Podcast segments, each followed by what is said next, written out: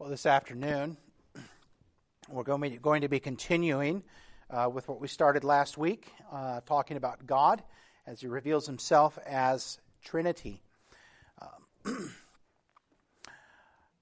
before we begin, let's go ahead and hear from uh, Deuteronomy chapter 6, verses 4 and 5 again, uh, just as we hear the foundational element, as well as Matthew 28, 18 through 20.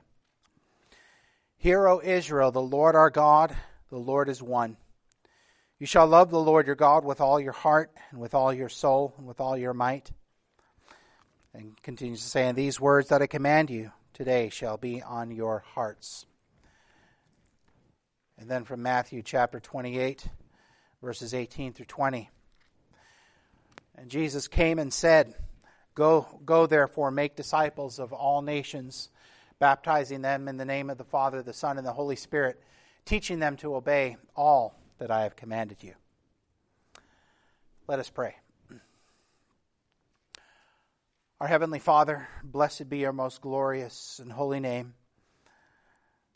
Blessed be, blessed be your name for your wonder and your beauty, your beauty, your might. Blessed be your name for you have revealed yourself to us and Father, we ask that as we read these words, you would guide us. We ask, oh Father, that you would help us to grasp, have a greater grasp of who you are as revealed to us in your scripture. We ask that you would make much of your, much of yourself and that today the glory of the consubstantial Trinity the Father, the Son, and the Holy Spirit. One God, eternal, one God, one will, one God, one eternity, one, one divinity, might be glorified. We pray these things, our Father, in Jesus' name. Amen. Last week we did a rather um, fast walk, I should say, um, covering a lot of ground and a lot of material in a short period of time. Now, an hour and two minutes uh, may not seem like a short period of time, but when we're talking about the doctrine of God, uh, we are dealing with, with that is actually a short period um, of time, especially when we think about the Trinity. Remember, when we think about God, we are not thinking about something that is a matter of something that is a small matter or a trivial matter. The things that we are talking about last week and this week are matters of absolute and eternal importance. As we said, the most important thought we will ever think is what we think when we think about God because it will determine every other dimension of our existence. When we're talking about these issues related to the Trinity, we are not talking about or debating how many angels can dance on a pinhead. Those are matters for scholars and academics. That's a, a, a, trope that's given to talk about how some seminary discussions are. But rather, these are things of absolute importance the doctrine of God. If we get the doctrine of God wrong, we get everything else wrong. Some might say, there's so many things out going on in the world that would seem to be more important than this.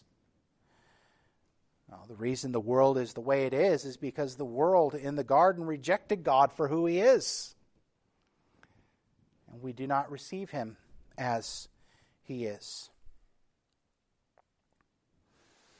It is not something of marginal importance, nor what is we talking about something that is merely an academic discussion. These, the doctrine of God is the main thing. These are, this is not a matter of something that is a, uh, is a secondary or tertiary matter. The Trinity is a matter of primary and fundamental and foundational importance, and we get it wrong to our peril. We get it insufficient to our peril. And that is why we're talking about these things. Last time, we, we laid out the big three based on a couple of those um, anchor those anchor passages along with some others But first of all, there is one God, and this one God is one. He is simple. He's not made up of parts. He's not a little bit of holiness and a little bit of righteousness and a little bit of this and a little bit of that, and you have God. He does not have holiness. He is holiness. He does not have love. He is love. He is all that He is all the time. After all, does He not say of Himself, I am that I am? Secondly, God exists as three persons as we saw in Matthew 28 18 through 20. The Father, the Son, and the Holy Spirit. Now, the word person is oftentimes difficult to understand, and there's a word in your handout in there called uh, subsistence, I believe is the word we used. And that has to do with manner of existence. That God exists, and He exists as three simultaneous and eternal manners of existence the Father, the Son, and the Holy Spirit. And seeing as God is one, that he's not divided, and plus different ways that Jesus is talked about and different ways the Holy Spirit is talked about. Each person is fully God and is of and and the Trinity is of one will, one eternity, one substance, not three wills, three eternities, or three substances. We have one God who eternally exists in three manners of existence the Father, the Son, and the Holy Spirit. And we get that wrong to our peril. Remember the isms we talked about. There's tritheism. Uh, three, uh, tritheism asserts that there's not one God, but three gods. That, my dear friends, is rank heresy and puts us outside of Christianity. That's just another form of polytheism. Or Unitarianism that there's one God who created everything but does not exist as Trinity. Rather, Jesus is just a human being whose teachings are to be admired but not divine. He may or may not be the Savior of mankind, but he is in no way, shape, or form equal to God. It was very common in the American the colonial America in the 18th century among Congregationalists. There's a couple of historical examples you can see in your handout. John Adams and James Madison were both Unitarians. Unitarian Universalists and United Churches of Christ today are tend to be well the United Churches of Christ tend to be Unitarian. There's also Arianism, named after the 4th century heretic Arius, that the Son is similar to the Father but not of the same substance. So he's different, a different person, a different being. In fact, that he argued that Jesus, that the Son was created that there was a when when he was not. Jehovah's Witnesses today are an example of Arianism. From, from the, the Arian controversy, we got what is known as the Nicene Creed. We have confessed that several times in our services, in which that, as well as another, another uh, other heresies, were dealt with in the language of the Nicene Creed. To believe that is to play, to believe Arianism is to place us outside of Christianity. There's subordinationism, that the relationship of the Son of the Father is not merely one in which the Father begets the Son, but one of being of a difference or of a different nature or substance. That while they're divine, they have a lesser existence. The Spirit and the Son have a lesser existence. This too is rank heresy. We also mentioned eternal functional subordination. This is a rather new development. The ones who hold to this do affirm the big three, but it redefines the relations within the Godhead as those from eternal relations of origin, that is, the Father begets the, begets the Son, and the Spirit proceeds from the Father and the Son, to eternal relations of authority and submission, that the relationship of the Father to the Son is one of being a submitter, and the relationship of the Spirit to the Father and the Son is one of submitting to the Father and the Son. it's a form of social. We're going to talk about what social Trinitarianism is a little bit, but it ultimately undermines the unity of the Godhead by lending itself to three wills, and if left unchecked, could very well lead to, thri- to tritheism. Not now, not tomorrow, but just like a ship going on a long journey, If it goes one degree off course, is it going to get it? Is it, going to land anywhere near its destination? No. It is not rank heresy because they affirm the big three, but if left unchecked, may lead to the isms. There's also adoptionism, that the Son was not always the Son. The man Jesus Christ was adopted as the Son at his baptism. That that's when the divine nature came upon the Christ. Uh, there was one we mentioned last week who believed a form of it that while the that while the Word or the divine, the second person of the Trinity is indeed fully God, the person, the the Son was not the Son until the baptism. He didn't get called Son until baptism. Uh, that te- uh, there was a prominent teacher who held to that, who has since turned from that. Then there's modalism. That there's one God who exists as one person, and he has different modes in which he reveals himself. Sometimes he's the Father, sometimes he's the Son, sometimes he's the Holy Spirit. Oneness Pentecostalism are the biggest adherents of that today. Now, not all Pentecostals, most don't, but there's the United Pentecostal Church and apostolic churches are those who would hold to this oneness doctrine. And again, please don't hear me saying all Pentecostals believe that. They don't the Assemblies of God are very strong Trinitarians because of their fight in the 1920s over that. This too is rank heresy. So today, what we're going to be talking about, we, we've established the, the big three, and now we're talking about something that has to do with the relationship between the big three that is actually not a it's this is not something that comes to us as a logical conclusion but this is something that actually comes to us from the scriptures. The scriptures speak of the relationship between the three.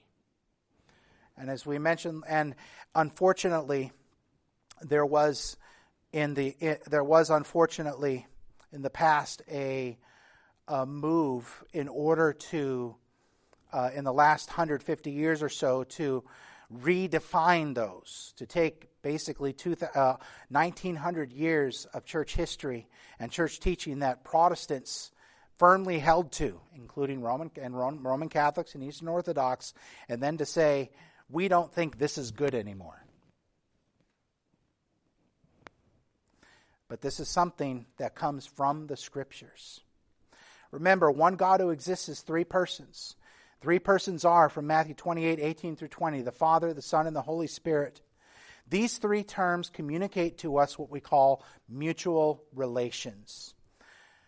That is, the Father to the Son, the Father and the Son, the, the, the Father to the Son. Uh, the Father is to the Son, Father, and the Son is to the Father, Son. The Holy Spirit is to the Father and the Son, Spirit. Or another word to say is spirated. We'll talk about what that means. But we see different ways that these terms are used in the scripture. For instance, in Ephesians chapter 1 verse 13, we see that the Father is the Father of our Lord Jesus Christ. At Jesus' baptism in Matthew chapter 3 verse 17, he is the Father's beloved Son. The Holy Spirit is also called the Spirit of God in Matthew 3:16. In Matthew 10:20 he's called the Spirit of the Father. And the Spirit of Christ in Romans 8 9, and as well as the Spirit of his Son in Galatians 4 6. All of these communicate relations. That is, the Father has a unique relationship to the Son, and the Father to the Son. The Father and the Son, seeing the Holy Spirit, is called both the Spirit of the Father and the Spirit of Christ have a unique relation to the Holy Spirit, and the Holy Spirit has a unique relationship to the Father and the Son. These are called, uh, and Scott Swain says, personal properties.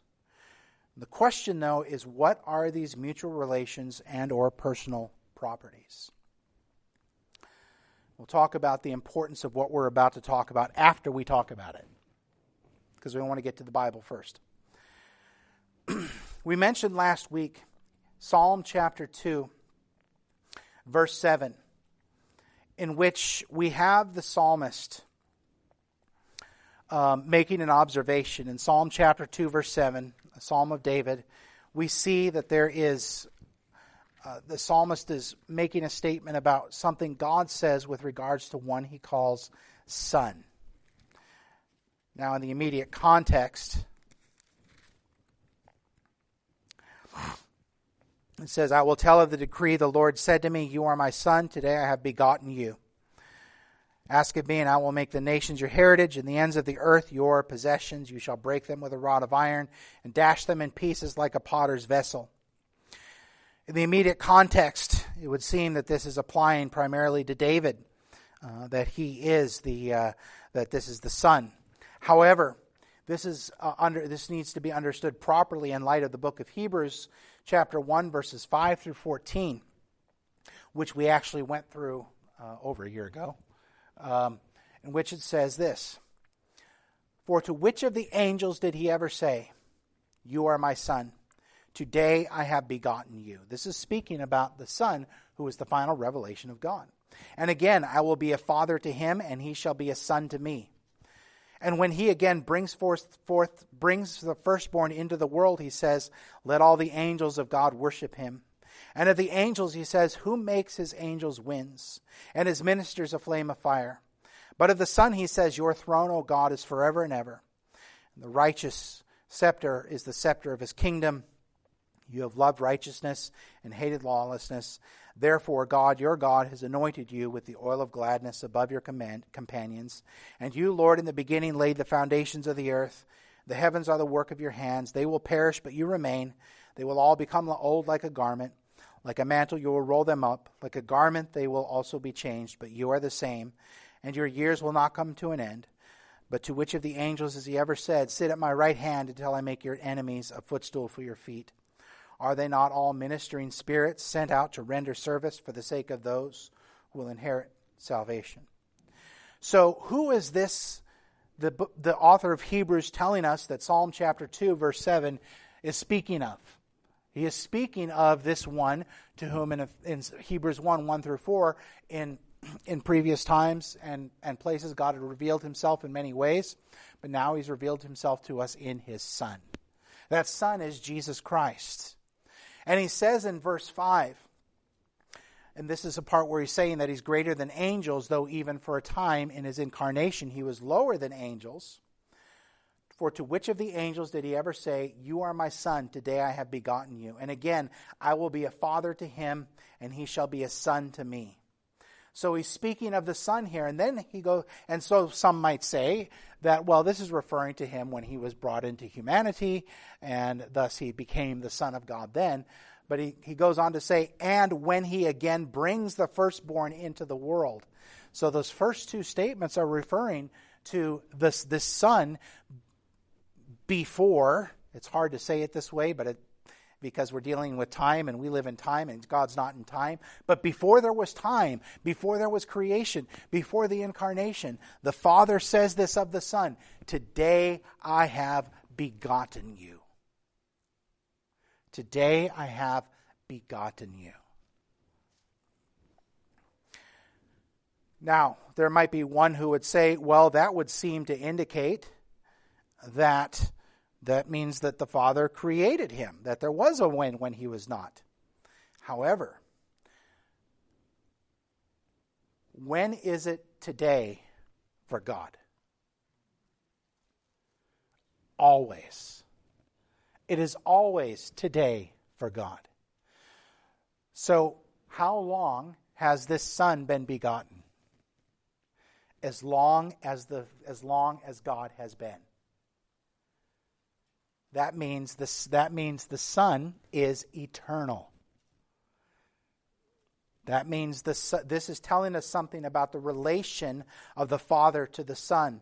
That is, the Father, in the context of the one, the one divine being, the one eternity, the one will, the Father is to the Son Father, and the Son is to the, to the Father Father, because the Son proceeds, or I should say, is begotten from the Father. That doesn't mean created, it means we could say generated from the Father. Consider this. How is it that we know the rays of how is it that we see the sun? The sun that's up in the sky. Via its rays, what we call its rays, the light that emanates from it. How long has the light emanated from that sun? As long as the sun has been, so has the light emanated from that sun. That light and that sun are of the same essence. It's an imperfect illustration. But all of our illustrations fail us. I mentioned last week, I forgot to give the illustrations last week. But some of them, like we'll use an egg. That God is like an egg. We've got the shell, we've got the yolk, and we've got the, uh, the and we've got the, the white. Unfortunately, that's three parts. So you've got three gods, essentially. The, uh, the one plus one plus one equals three. Or some might say it's water. It's like water. That water exists as solid and exists as liquid and exists as gas. And the problem with that does a molecule of water exist as all three at the same time? No, that's modalism. Or a pretzel, that's three parts. Or a shamrock, that's tritheism, that's three gods. They all fail us. But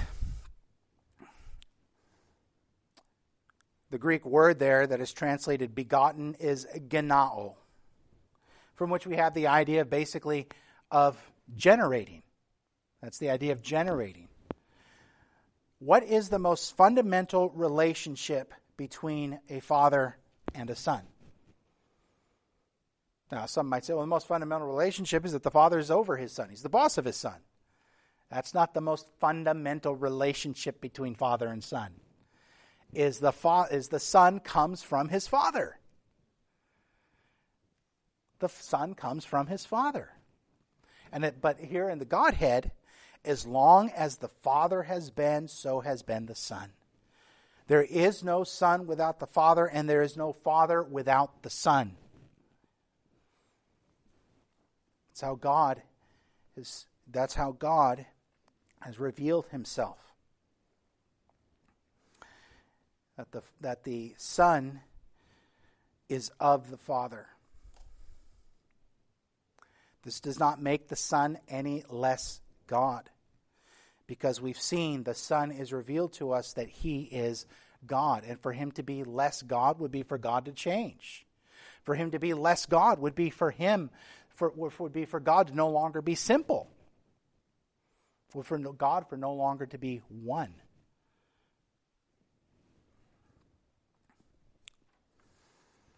We also have another passage, John chapter 1, verse 18. I must ask any of you, any of you, please don't give me a show of hands. Tell me privately if you, if you have. But have, have any of you seen God? I'm not, I'm not expecting to see any hands. If I see a hand, we need to have a talk.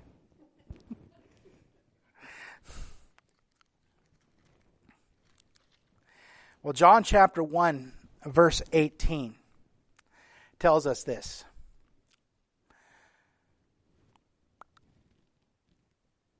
After speaking, and we mentioned John 1 1, in the beginning was the Word, and the Word was with God, and the Word was God. This one was in the beginning with God. All things were made through him, and without him was not anything made that was made. In him was life, and the life was the light of men. The light shines in the darkness, and the darkness has not overcome it. In verse 14, and the Word became flesh and dwelt among us and we have seen his glory, glories of the only Son from the Father, full of grace and truth. See another relation there, from the Father, full of grace and truth. But verse 18 no one has ever seen God. In fact, um, I'll give you the translation. I'm doing this, um, departing from the ESV for this translation and going to the NASB, because the NASB takes less interpretive freedom here. Um, it says, No one has seen God at any time. The only begotten God who is in the bosom of the Father, he has explained him.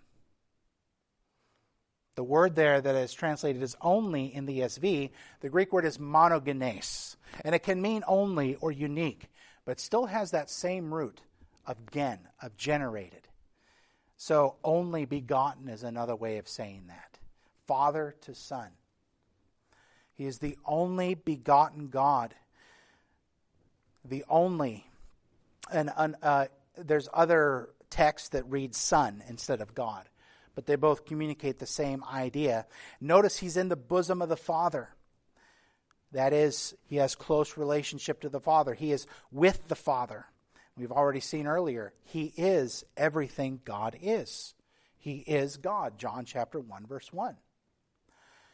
1 John chapter 1 verse 518 gives us more language here.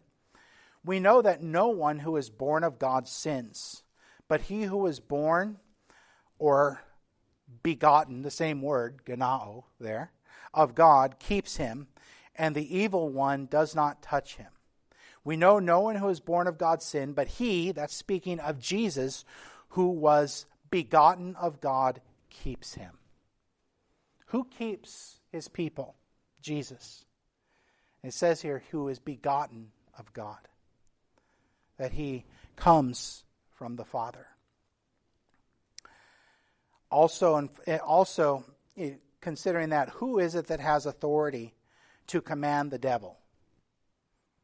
Do you and I have authority to command the devil? We do not. We do not have authority to command the devil.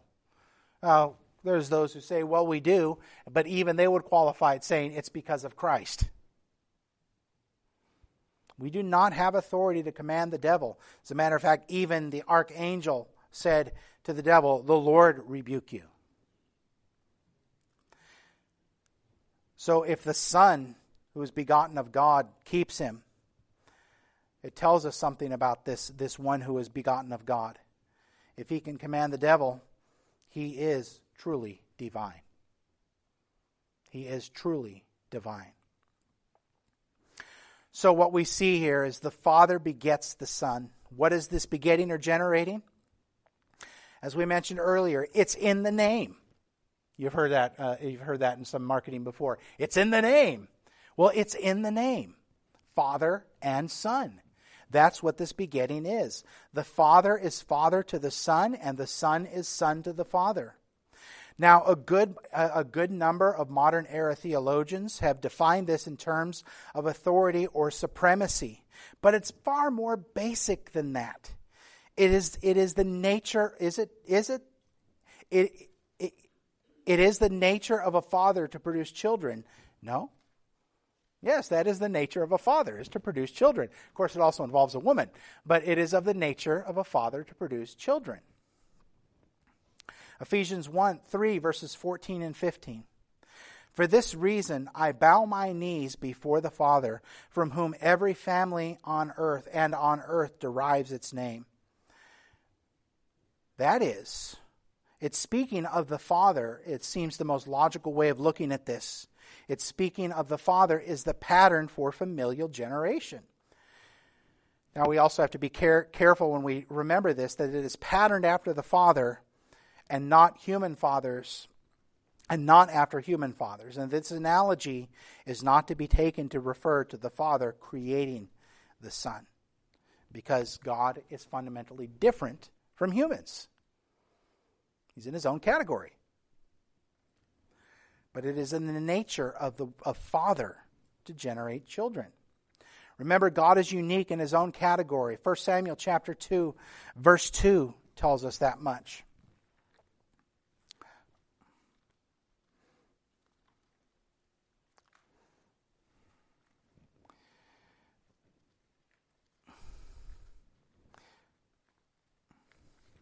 I have to be very careful with my Bible here because pages are starting to fall apart. And t- turn the pages carefully. 1 Samuel chapter 2, verse 2 There is none holy like the Lord, there is none beside you, there is no rock like our God. There is none who is like God. Uh, but Scott Swain, he says, he, he argues, and this is not a quote, this is a summary. This is not one. Uh, this is not one-to-one language Rather, it's giving us an analogy. He says, We declare different things of God's fatherhood than we declare of creaturely forms of fatherhood. Because creaturely forms, uh, because creaturely form soft fatherhood were made to resemble in some distant way. God's unique, God's unique and transcend uh, to in a distant way God's unique and transcendent fatherhood. That is, God's transcendent fatherhood is an image or is a pattern for creaturely forms of fatherhood because they were made to resemble, but not in a one to one way, because there cannot be one to one between God and man, because God is fundamentally different from mankind. He's in a different category. In a distant and similar way, as sons resemble their fathers, the Son is the image of the Father. Colossians 1.15. He is the image of the invisible God. But it is not as two different beings, but one of eternally being generated or begotten of the Father as to his person. But his essence is not of the Father, for he is his essence is that of being God, but he's distinct in person. His essence is communicated by virtue of divinity. His person is that which is generated. So God is Father as he relates to his only begotten Son, and is related to us in that only begotten Son, when united to the human nature, is our Redeemer. That is, because his only begotten Son, being united to the human nature, became our Redeemer, we too become sons by being regenerated, being made new. we see this displayed in what we call that, that activity of God working that out. Uh, in history, we call that the economic activity of the Trinity. In Genesis, John 1 1 and Genesis 1 through 3, God said, Let there be light. In the beginning, was the Word, and the Word was with God, and the Word was God. This was in, in the beginning with God. All things came into being through Him. His acts of creation, His acts of redemption are the Trinity acting in creation. But when He acts in creation, He acts in such a way that we can grasp that which we, we can grasp according to our limited understanding. We must be take care in our not to collapse his action history with his person. The word which create the, the, the word which created came from the Father. This word which is eternally begotten of the Father, being of the same essence of one will, one being, and one eternity. One reason this language fell out of use among uh, evangelicals in the 20th century was because of, because of the assault on the divinity of Christ. That is, they saw this language of being begotten as undermining the divinity of Christ. However, the Bible authors did not see that language being a problem. Some theologians either quietly omitted it, like, like my hero Warfield, or outright rejected it, like Robert Reymond. The concern is that it communicates, their concern is that it communicates createdness. But the Nicene, however, the Nicene Creed, written to argue against createdness, uses the term begotten or generated. The Father and the Son, each of the same nature, as we saw last week, each person being what we might call a matter of exi- a manner of existence, but not a separate existence the sense of being a separate being. The Father is to the Father's his Father is to the Son Father, and the Son is to the Father Son, being begotten of the Father. We also mentioned earlier all the different various ways in which we see the Holy Spirit, of which we see the Holy Spirit spoken. The Spirit of God, the Spirit of Christ, the Spirit of His Son, the Spirit of the Father. The Holy Spirit was there in the beginning, was present at Jesus' baptism, shared in the purpose of God's glorious eternal purposes of redemption through the Son, and guided the people of Israel through the wilderness. Isaiah 40, 40 verses 3 through 14.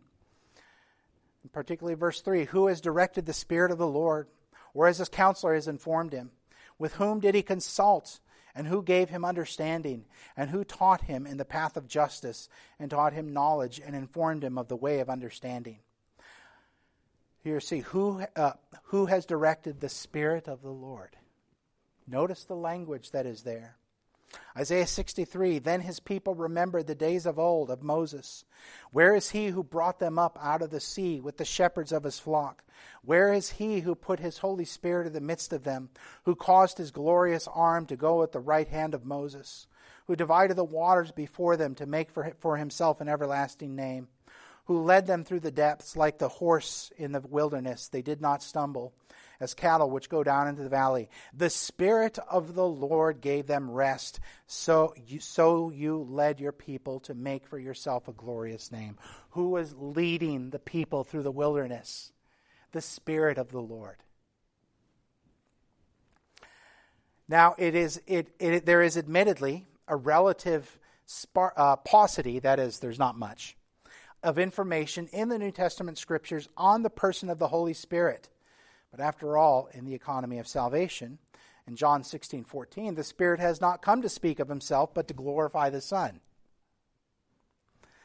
But we can see some of that in John 6, 16, 12 through 15, which he says, I have many more things to say to you, but you cannot bear them now. But when he, the Spirit of truth, comes, he will guide you into all truth, for he will speak on his own initiative. But whatever he hears, he will speak and he will disclose to you what is to come. He will glorify me, for he will take of mine and will disclose it to you. All things that the Father has are mine. Therefore, I said that he takes of mine and will disclose it to you. Does this language sound familiar at all, if we're familiar with the Gospel of John? John chapter 5, 19 through 24, he says something very similar of his relationship to the Father. He says, Therefore, Jesus answered and was saying to them, Truly, truly, I say to you, the Son can do nothing of himself unless, unless, it is something he sees the Father doing. For whatever the Father does, these things the Son also does in like manner. For the Father loves the Son and shows him all things that he himself is doing. And the Father will show him greater works than these, so that you will marvel. For just as the Father raises the dead and gives them life, even so the Son also gives life to whom he wishes. For not even the Father judges anyone, but he has given all judgment to the Son, so that all will honor the Son even as they honor the Father. He who does not honor the Son does not honor the Father who sent him. Truly, truly, I say to you, he who hears my word and believes him who sent me has eternal life and does not come into judgment, but has passed out of death into life. What does Jesus say about his relation to the Father there? All that the Father has is his. Everything he sees the Father doing, he does. Who can do what the Father does if not one who is God? Now, what does he say of the Spirit? He will take what is mine and give it to you. So, the Father gives to the Son according to his being. Uh, the, the Son is begotten of the Father and does all that the Father does because he is all that the Father uh, because he is all that the Father is. The Son takes that which is, or the Spirit takes that which is the Son's and gives it to us. And so the Spirit gives that which comes from the Father and the Son. And again, so what the Father has, the Son has. What the Father and Son have, the Holy Spirit has. This is what qualifies the Spirit for which He comes. How He is able to speak that which the Father and the Son have unless He too has it. How is he able to glorify the Son unless he has access to all the Son's glory? So the distinction is not in what the Holy Spirit's nature is, or even in what the Holy Spirit has. It is in the way he has it. Again, not as not being of a because he's of a different essence or nature, or but but as a manner of the as a manner of existence of the one existence. Scott Swain says the Spirit is and acts from the Father and the Son. What he has, he takes from the Father and the Son. A little deeper thinking, the Spirit takes that which the Father and the Son have and speaks them to his people. He breathes them through us. How do the scriptures we have come to us? 2 Timothy 3:16 all scripture is breathed by God and is profitable for teaching, reproof, so forth, and so on.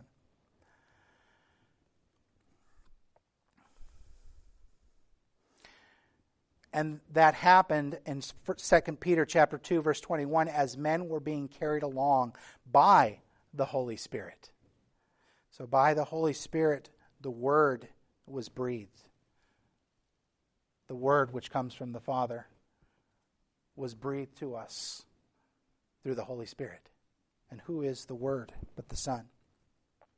John 14 verse 20 um,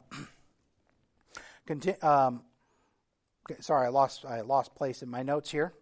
Um, but how did the scriptures we have? Uh, this also keep in mind the Spirit heard and breathed the covenant of redemption that is voiced in Psalm chapter two, verse eight. And he voiced what was seen in Psalm chapter 2, verse 7. You are my son. Today I have begotten you. He heard and breathed that. The Spirit heard and breathed the covenant of redemption voiced in Psalm 2, verse 8 Ask of me, and I will surely give the nations as your inheritance, the very ends of the earth as your possession. The Spirit says in Hebrews 1 2, it says, the Son who is the final revelation of God. He says in John 14, verse 26, But the Helper, the Hol- this Holy Spirit, whom the Father will send in my name, he will teach you all things and bring to your remembrance all that I said to you. Notice this. In God's acts in history, we see this demonstrated um, as a, in a way we can understand. Now, a big word for that it's analogically. He gives it to us analogically, as an analogy. That means in a way we can understand. the Father sends the Spirit in Jesus' name. Taking what we've seen, the Father is called Father because he is Father to the Son. The Son is called Son because he is Son to the Father. The Holy Spirit is called Spirit because the Spirit is spirated from the Father and the Son, or through the Son. It's in the name. It's in the name. The Holy Spirit is the breath of the Father and the Son, the voice by which the Son speaks that which the Father speaks, and has, and, ha, and has all that the Father and Son has because he is of the same essence. In, the, in this economy of salvation, God the Father sends in the incarnation and the Holy Spirit sends the Son in the incarnation, and he sends the Holy Spirit who raises the man Jesus Christ from the dead. The Father sends the Son who lived and died for us according to his humanity this, this man who did the Father's will in his humanity. And the Holy Spirit speaks that which the Father, through the Son, has accomplished to the elect, bringing them life. So we don't have three agents all acting independently according to their own agency or their own wills. We have one God existing in three eternal and simultaneous manners of existence, willing salvation for his people. And this doctrine of the Father begetting the Son, and the Father and the Son, and the Spirit proceeding from the Father and the Son. We call this the doctrine of the eternal generation of the Son and the procession of the Holy Spirit. This is not inconsequential at all. This actually guards and defends the unity of the Godhead, and we leave it out to our peril. We also miss this foundation of all of our relationship with the Trinity. That when, when the Holy Spirit is ministering his, the grace of God to us, he is doing it in union with the Father and the Son. That everything that happens to us happens to us because the Trinity in unity is acting together as one will. This is not just an academic debate. So why is it we're talking why is it we are talking about this? Well, we've mentioned that that language is actually missing from our statement on the Trinity. The statement itself, in and of itself, by itself, there's nothing that I take exception to, and that any of us really should take exception to. But there is a but when we leave that language out, we leave a gaping hole we leave a gaping hole. And we'll talk about that in just a moment. Remember, there are not three existences, but three eternal manners or modes of the one existence. There are not three essences, three wills, three centers of consciousness, but one essence, one will, one center of consciousness. By the way, this is in your handout. You can follow along if you want. That the Son is begotten of the Father and that God is one means that the Son is all that the Father is. That the Spirit proceeds from the Father and the Son and that God is one means that the Holy Spirit is all that is the Father and the Son. These manners or modes of existence are not mere ways of revelation like modalism, that is sometimes Father or Son or Holy Spirit, but actual and eternal relations of origin within the Trinity. Origin or be- generation or begotten does not mean created in this context of the Trinity. The simplicity of God, God is one. I am that I am. God does not contain parts, nor does God change. Thus, as long has been the Father, so has long, so has been the Son. As long has been the Son, so has the Father begotten the Son. And I even shudder to say as long, because that's putting time on God but I have no other way to say it. As long as been the Holy Spirit, so has the Father and the Son spirated or uh, spirated the Spirit, or the Spirit proceeded from the Father and Son. One of the authors of the Constantinopolitan Creed, I think I pronounced that right, the Creed of Constantinople, which was the the the which gives us the final version of the Nicene Creed that we confess today. He says, We do not divide the nature by the word, uh, that is origin, but not uh, by, by the word origin, but only indicate the fact that the Son does not exist without generation, nor the Father by generation. But we must needs, in the first place, believe that something exists. What exists? God exists. Okay? And then scrutinize the manner of existence of the object of our belief. Thus, the question of existence is one, that God exists that he exists as Father, Son, and Holy Spirit, the Father, the Son, and the Holy Spirit, and, the, and that of the manner of existence of another. That is, God exists, he is one, and he has three manners of existence the Father, the Son, and the Holy Spirit. And again, this is not a small matter. This is not the same thing as angels asking about angels dancing on, dancing on a pinhead. This is basic Christianity. The Trinity. And here's why. Without these relations of origin, which have their rooting in the scriptures, we are free to speculate on what exactly are the personal properties of the, of the members of the Trinity. Those personal properties are the relations of origin. They are not those of ultimate versus non ultimate glory. They are not those of three centers of consciousness, which have the inev- inevitable logical conclusion of not merely three manners of existence, but three beings, thus three gods. The 20th century was rife with something called social Trinitarianism. That when we lost the eternal generation of the Son and the procession of the Spirit in our confession, what rose in its place was social Trinitarianism that is, interpersonal social relations were viewed as the grid through which to view the Trinity in itself. Now, what is the risk there? We are making God in our image. We're defining God by how we observe interpersonal human relations. We're making God in our image when we do that. And social Trinitarianism um, had different ways in which it would viewed. And uh, the different proponents of different versions of social Trinitarianism. Um, uh, conveniently, the relations between the Trinity so happened to match the perfect the, the, way, the way they thought the perfect society should look. For some, the Trinity was a uh, the Trinity was a uh, turned into a uh, was uh, three agents all acting in collaboration with one another in an egalitarian utopia and thus hu- the human society should be an egalitarian utopia of free of different moral agents all acting in collaboration with one another. Because god is three moral agents acting in collaboration with each other. Of course others disagreed and say no there's hierarchy in the trinity. The father is over the father rules over the son and the father and the son rule over the spirit. And so society should look like this hierarchy and it so happens that these people had preconceived notions as to what society should look like, and they were reading that back onto the Trinity. That, my brothers and sisters, is something, a word that begins with an I and ends with a re, and has a dolet in the middle.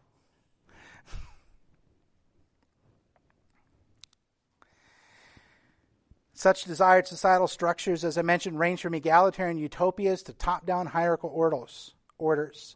That's making God in our image. It's taking who we are as creatures and collapsing that into the Godhead. To be made in the image of God has to do with this because it's defined there in Genesis 1:28 is to rule over creation. To be his vice regent. You're created with authority over creation. We were created as his image bearers, thus have inherent dignity. But the problem with, with the social Trinitarianism is three humans are not three manners of existence in one eternal being. Three humans are three beings, which means tritheism. Maybe not today, but down the road if left unchecked. Now, we are not immune from such as Bible believing people who come from an evangelical background. We are not immune from that. In the 21st century has risen another form of social Trinitarianism, but it so happens this social Trinitarianism supports something we like, something I believe. But we must not mess with the Godhead to do it. While it affirms the big three, God is one, there are three persons, each person is fully God. It too does away with the eternal relations of origin. They argue that while the Son is equal in essence to the Father, the Son is lesser in authority than the Father. The Holy Spirit is lesser still in authority than the Father and the Son. It's social because it defines the relationship in terms of social interaction, here in orders of hierarchy. Furthermore, it's social because it's given as the pattern for the relations between the sexes. As the son is equal but lesser in authority than the father, so women are equal but lesser, lesser in authority than men. It's argued that this is the nature of the Father and the nature of the Son and the nature of the Holy Spirit, as it is the nature of men and the nature of women. Now, as I said, I believe that in the household, there is, ma- there is male headship. In the, in, in the life of the church, the eldership is to be occupied by qualified men. But that stands on its own two feet because God's word says that much. Do we need to meddle with the Trinity to strengthen that? Some will even go as far as to say that the Father has ultimate glory.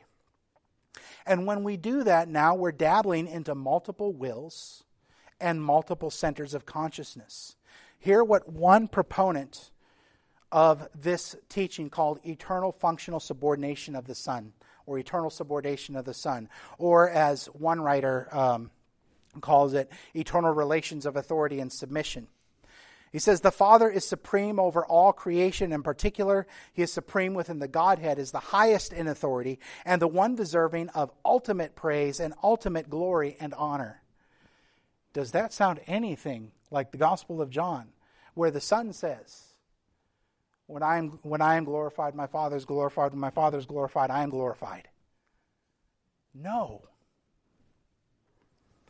So the Son, though fully God, and though all that the Father is, gets something other than ultimate glory. This is a functional, even if not confessional, it is a functional denial of the unity of the Godhead. And while we affirm the headship of the household and the exclusivity of the office of elder to qualified men, that stands on its own without needing to meddle with the most important element of our theology, who God is. Restoring the eternal relations of origin to our articles of faith is to put that which Scripture itself talks about into our articles of faith. To restore it is to protect us in the future from deviations that take us dangerously close to what is unacceptable. Maybe not today, maybe not tomorrow. But again, think of course, long term course. See the chart, uh, you can see that chart below from Matthew Barrett's book, Simply Trinity, in which we see uh, the Nicene Orthodoxy, which is what we're contending for. and social Trinitarianism and how it undermines the unity of the Godhead. Now, I couldn't fit a certain another thing down there below on the right side in which it said the charge is tritheism. That is where it will lead, is tritheism. So, brothers and sisters, when we think about these things, and although, praise be to God, one of the authors who has prominently written about this, uh, Wayne Grudem, has recently come to accept the language of the uh, generation of the begottenness of the Son and the procession of the Holy Spirit, though he still holds to that subordination view. I pray that he continues. I, I consider him a brother, by the way. I consider him a brother. I don't want to. I don't want to throw Wayne Grudem and Bruce Ware and and Owen Strahan out as as brothers in Christ. But where they are, where those things go, will can very well lead to very dangerous places. It's why we plug holes. There's places where it's okay to have holes, to have a little wiggle room. There is no place for wiggle room in the doctrine of God. We must have this, uh, we must ensure that we get these things right. So, brothers and sisters, um, in your um, bulletins is a um, is, in, is a handout, and I'd like for us to join together in confessing what we believe about the Trinity based on the Nicene Creed, which is just simply language from the Nicene Creed, which we've confessed many times. Um, please join with me. I'm going to ask the question, we'll, we'll answer. Um, church, which simply means assembly, by the way. Church, what do we believe about the Trinity? This one divine and infinite being consists of three real persons or subsistences the Father, the Word or Son, and the Holy Spirit, of one substance, power, and eternity, each having the whole divine essence, yet the essence undivided. The Father is neither begotten or proceeding, the Son is eternally begotten of the Father. The Holy Spirit proceeds from the Father and the Son. All three are infinite and without beginning, and are therefore only one God, who is not to be divided in nature and being. Yet these three are distinguished by several distinctive characteristics and personal relations. This truth of the Trinity is the foundation of all of our fellowship with God and of our comforting dependence on Him. Father, we praise you for who you are. We praise you, O Son, for who you are. We praise you, O Holy Spirit, for who you are, one God, eternal, undivided, who's always working in us. And we pray these things in Jesus' name. Amen.